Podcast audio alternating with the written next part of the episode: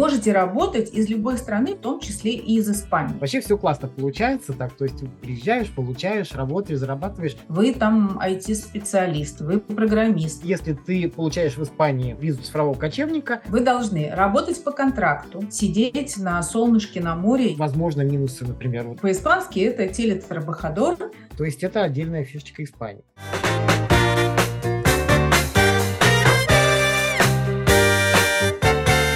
Здравствуйте.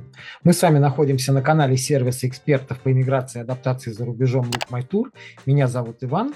И сегодня мы поговорим с нашим экспертом Светланой Левиной. Светлана иммиграционный юрист, она живет в Испании. И не так давно мы уже пообщались с ней и в общих чертах обсудили разные варианты для переезда в Испанию. Сегодня мы решили более подробно остановиться на таком набирающем популярность направлении, как Digital Nomad, а, цифровое кочевничество.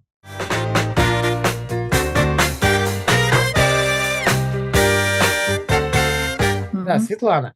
Ну, цифровое ткаченчество, оно сейчас очень популярно, это восходящий тренд. А вы как смогли бы объяснить, что это такое заявление, что это за э, такое течение, направление? Значит, смотрите, я буду говорить э, четко про Испанию, как в Испании э, звучит это определение цифрового кочевника. То есть это человек, который работает удаленно на ту или иную компанию, не находящуюся в Испании, и он может осуществлять все свои трудовые обязанности, находясь на территории Испании и работать на как наемный сотрудник, либо, если он индивидуальный предприниматель, он может выполнять все свои обязанности, всю свою работу по интернету. То есть по-испански это телетрабахадор. Трабахадор – это работник, теле, соответственно, как э, удаленный. То есть очень просто, простое слово, и, в общем-то, оно как бы определяет всю как бы концепцию этой, этого вида визы или резиденции.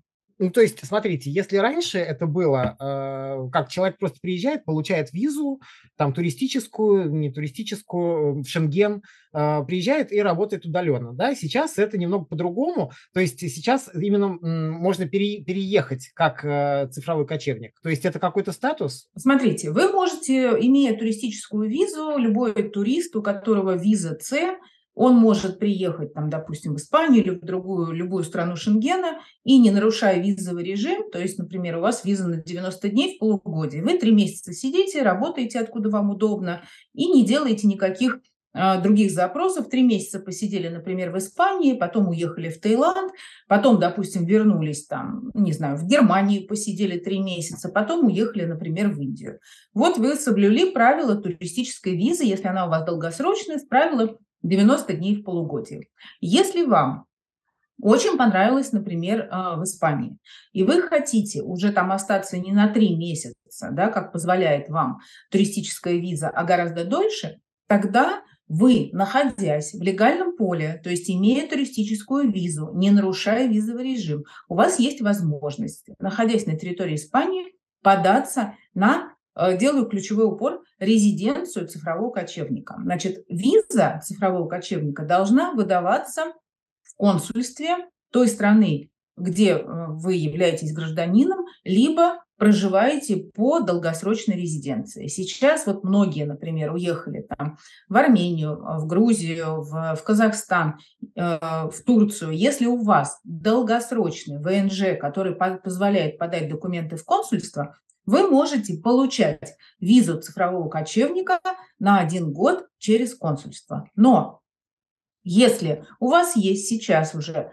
туристическая виза, и вы не хотите связываться с консульством, вы имеете право заехать на территорию Испании и подать внутри страны именно на резиденцию цифрового кочевника. И если вам одобрят, вы получите резиденцию уже на три года. Но смотрите, тут какое важное требование, вернее, как бы их довольно много требований, которые необходимо для, соблюдать для получения либо визы цифрового кочевника через консульство, либо резиденции цифрового кочевника. Значит, э, хочу сделать акцент, что с огромной долей вероятности э, консульства в России в Санкт-Петербурге и в Москве не будут заниматься этим видом виз, потому что это относится к министерству, которое выдает визы инвестора, а сейчас э, в России консульство этот э, вид виз не выдает, не принимает документы и не выдает. Поэтому имейте в виду, следите за сайтом консульства, а, опубликуют они там, да, хорошо, можно подаваться. Ну, мы специалисты, а, мы считаем, что это как будет продолжение истории, то есть на ВНЖ без права на работу, на студенческие, на там другие как бы запросы консульство принимает.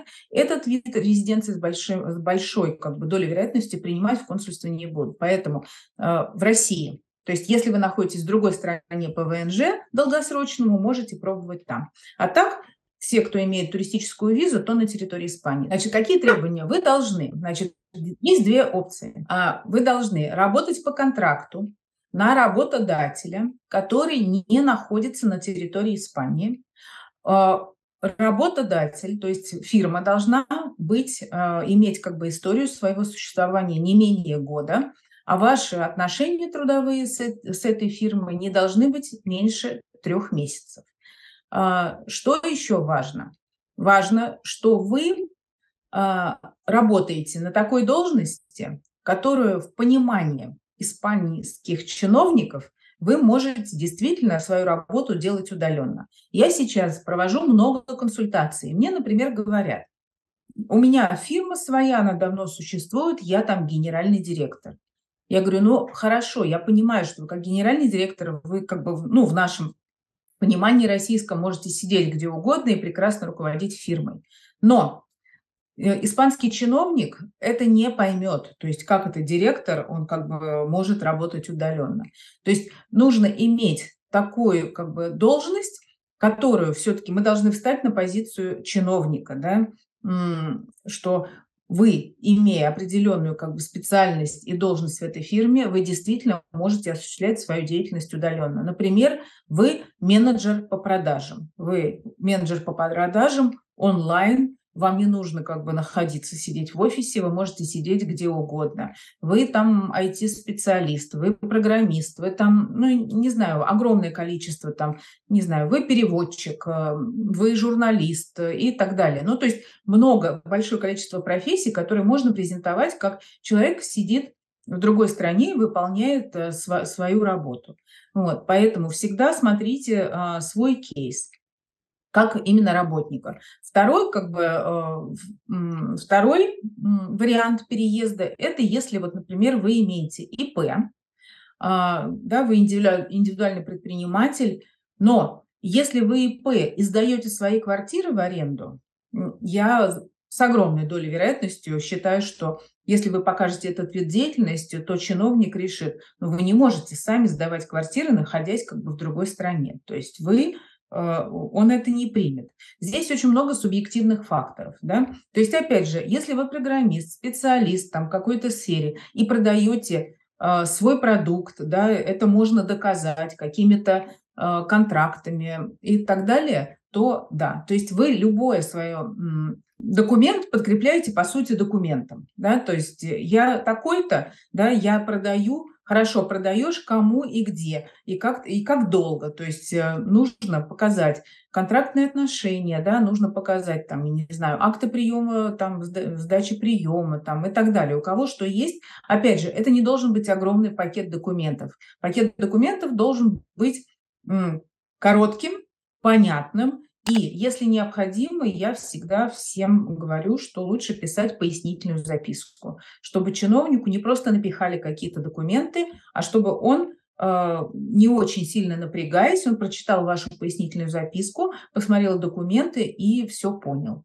Вот э, такие моменты. Значит, Работодатель у вас может быть где угодно. Я даже сейчас рассматриваю заявителей, которые действительно работают на какие-то компании в Российской Федерации. Понятно, что эти компании не должны быть под санкциями, да, то есть это как отче наш. Но в общем и целом любой человек из Британии, там, из США, из России, там, из Белоруссии и еще там, из огромного количества стран, не входящих в еврозону, имеет право подать на вот этот вид визы либо резиденции цифрового кочевника. Какая-то выгода для государства в том, что они, скажем, там э, вот сделали такой вот вариант э, переезда к ним. Какая выгода? Просто налоги, получается, идут э, в ту страну, в которой зарегистрирована эта компания. Смотрите, вот э, это прекрасный вопрос, который, естественно, волнует там не только заявителей, да, а мы очень тщательно пытались в этом разобраться. Понятно, что Испания а, создала этот закон и подписала не для того, чтобы тут каждый мог приехать и сидеть на солнышке на море и работать. То есть не в этом, ну, в этом тоже, то есть ты сидишь на солнышке, работаешь, тратишь деньги в стране, которую ты привез из другой страны, в этом тоже есть смысл. Но Смысл закона, конечно, не в этом. То есть его экономическое обоснование точно было не в этом, а в том, чтобы вы, получив одобрение, вы начали платить налоги в Испании. Значит, э, по тому закону, который вышел, они анонсировали, что э, для цифровых кочевников они делают снижение налогового бремени. Значит, в чем она заключается? Когда я его прочитала, э, я еще сначала не поняла, а где снижение. То есть, э, но, значит, смотрите, вы прожили в Испании, допустим, 183 дня в году. Вы де, де юра становитесь налоговым резидентом. И по закону вы должны платить со всех своих доходов, которые вы получили во всех странах, а, налог, где вы провели более 183 дней. Тут возникает вопрос. Во-первых, министерство, которое выдало разрешение для резиденции, для проживания в Испании, это не налоговое. Налоговое про вас знать не знает. Ну, то есть, что вы получили резиденцию, это не сообщается. Вы же понимаете, что это защита персональных данных, и тут никто мимо вас ваши данные никуда не переносит. Вот. Но если вы резидент, то ваш э, как бы, доход, который вы должны сами заявлять, опять же, за вами никто не бегает, вы должны это заявить сами, э, может доходить до 47% э, от дохода, в зависимости. Тут шкала как бы прогрессивная, и нижняя как бы граница подоходного налога, она очень низкая. Поэтому и на, зачастую как бы вы при доходе цифрового кочевника будете платить 47%. Но правительство пошло навстречу. И оно не будет считать цифрового кочевника, если он не хочет налоговым резидентом Испании. Но здесь любой неналоговый резидент, получающий доход, должен платить 24%. Опять возникает вопрос. Вот вы, Иван, например, получаете деньги от работодателя на российскую карточку, потом перечисляете ее там на деньги на турецкую карточку, не знаю, на Казах... карточку Казахстана и так далее. И тратите свои деньги с этих карточек, которые вообще не светятся, ну, никоим образом, это не испанский банк и так далее. Вот. Но возникает вопрос, 24%, да, вы вроде как должны платить, но платить кому, зачем и как налоговая об этом узнает. Тут у нас два варианта с нашими бухгалтерами есть. Либо министерство вам, выдавая разрешение на этот вид на жительство, будет в решении в своем писать, с завтрашнего дня вы должны встать на учет в налоговую инспекцию. И если вы этого не сделаете, соответственно, тут уже будет э, нарушение. Либо второй вариант, такой строчки не будет, но Через три года, когда вы захотите продлиться, это же министерство с вас спросит, а где ваша декларация за прошедшие три года? Да, вы же Но опять, как работающий возникает, человек, да? Да. Но тут возникает другой вопрос. А вы три года, например, через три года вы решили, даже раньше, ну, во-первых, за три года много что воды какой может утечь. Вы потеряли работу, там, не дай бог. А вы перешли не знаю, вы хотите как бы работать на испанского работодателя, вы нашли тут работодателя, и вы не будете продлевать свою резиденцию кочевника, а вы перейдете на другой вид резиденции, который вам здесь более удобен. То есть возникает э, куча, вот честно вам скажу, куча вопросов. Но правило такое. Значит, а, Здесь работает закон Бекхэма, то есть применяется к цифровым кочевникам. То есть любой доход до 600 тысяч евро в год если вы себя заявили не налоговым резидентом, то он облагается 24% подоходного налога. Вот так. Если вы получаете зарплату 10 тысяч евро, а по закону у цифрового кочевника должно быть, например, не менее 2200 евро, то, на мой взгляд, в декларации вы вполне можете заявить не 10 тысяч евро, а 2200. То есть вы видите, да, мы за тут пять минут э, несколько вариантов уже как бы рассмотрели. Я уверена, что на деле их будет еще больше. Вот еще вопрос у меня возник. Вот то, что Испания приняла закон. Она это приняла отдельно от Евросоюза. То есть, получается, если ты получаешь в Испании э, визу цифрового кочевника, то это испанская виза цифрового кочевника.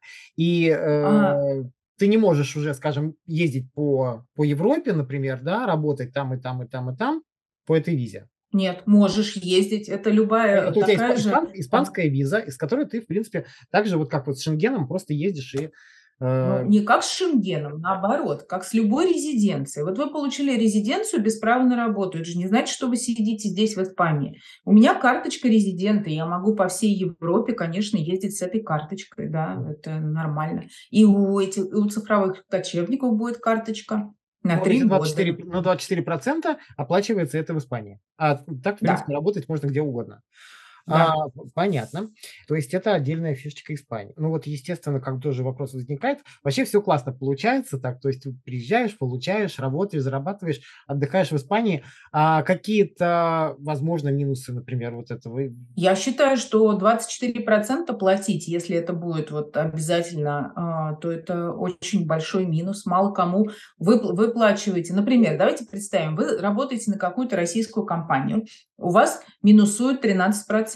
И в Испании вы еще заплатите 24%. Но по мне это огромный минус, честно вам скажу. А, и где, такой великий плюс то ли, только то, что там вы можете сидеть в Испании или там, не знаю, в соседней там Португалии. В общем-то, такой так себе как бы вариант. На мой взгляд, да, я считаю, что 24 плюс 13, это у нас сколько? 37 процентов, это довольно много. Большой вычет из зарплаты, чтобы платить за там, солнце и море.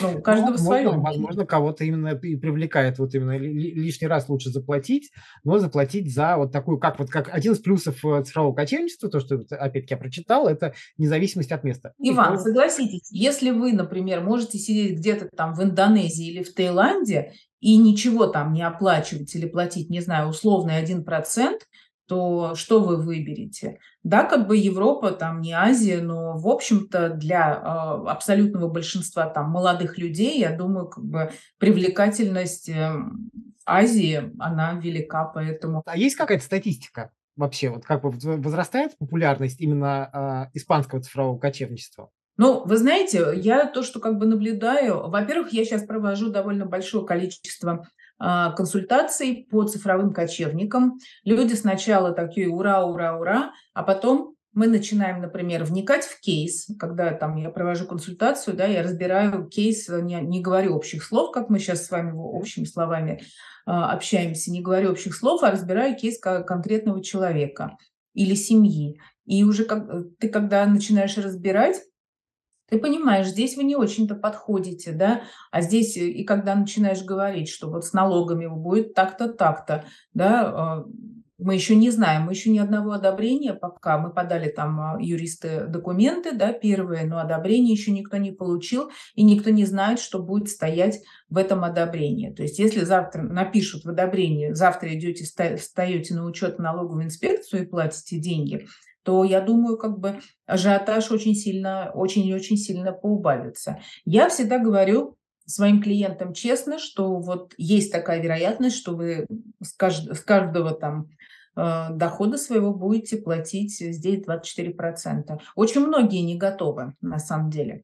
Я всегда предпочитаю доносить полную-полную информацию, которую я имею на текущий момент. И, если честно, э, очень многих сдерживает. И я как раз именно упираю на то, что Возможно, это вот э, будет так, потому что в законе это обозначено. Как это работать по факту будет, нам пока непонятно, скажу честно.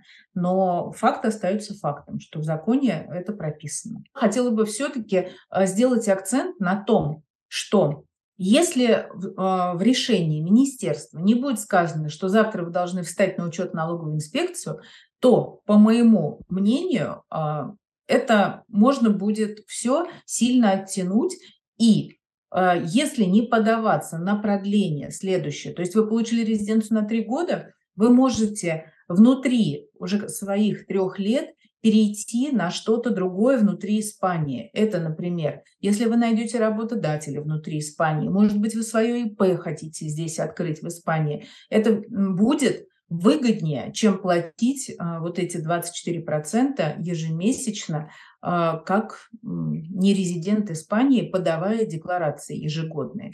Поэтому это, вот знаете, как эм, в свое время а, моя бухгалтер, которая меня учила, она мне говорила, закон как дышло, как повернешь, так и вышло. Вот в этом случае это очень похоже именно на это, на это. То есть мы будем смотреть, как будет работать сам закон, как министерство будет работать, потому что, повторю то, что я говорила в начале, министерство, которое дает одобрение цифровых кочевников, это не налоговое.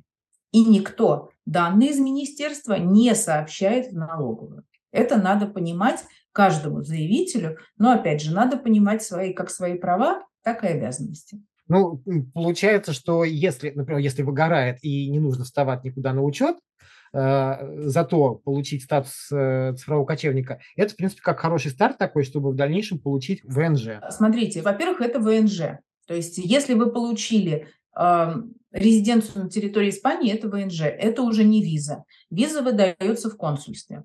Значит, это уже резиденция, от которой идет отсчет для там, ПМЖ, для гражданства и так далее. Это дает возможность, то есть легальное нахождение в Испании э, вам дает возможность развернуться на территории Испании в, любую как бы сторону, как вы хотите. Но резиденция без права на работу, но лукратива, о которой мы с вами говорили, она все равно подается только через консульство. В Испании на нее подать нельзя. Ну, то есть в любом случае, если ты и э, вдруг решишь там сменить статус цифрового кочевника на э, там какого-то другого резидента, да, вот ну, подать на вид на жительство. Все равно будет право на тому, что год все равно придется посидеть. Так что ли? Нет. Нет? Нет. Нет, конечно. Наоборот, уже, уже внутри Испании угу. Внутри Испании вы можете сменить резиденцию только на резиденцию с правом на работу, либо на студенческую визу. То есть год не на, нельзя посидеть, вам как бы нужно что-то делать, да? а, чтобы либо продлеваться, либо менять свой статус. А резиденция без права на работу, при которой можно просто посидеть год не работая, это делается через консульство. Угу. Понятно. А, ну то есть миновать это запросто можно, и все уже, находясь в Испании, все сделать в Испании. Да. Вот. Нет, ну это тоже получается хороший вариант тогда. Ну, если, если, Да. да, если принесет с с налогами. Спасибо вам Ну да, да.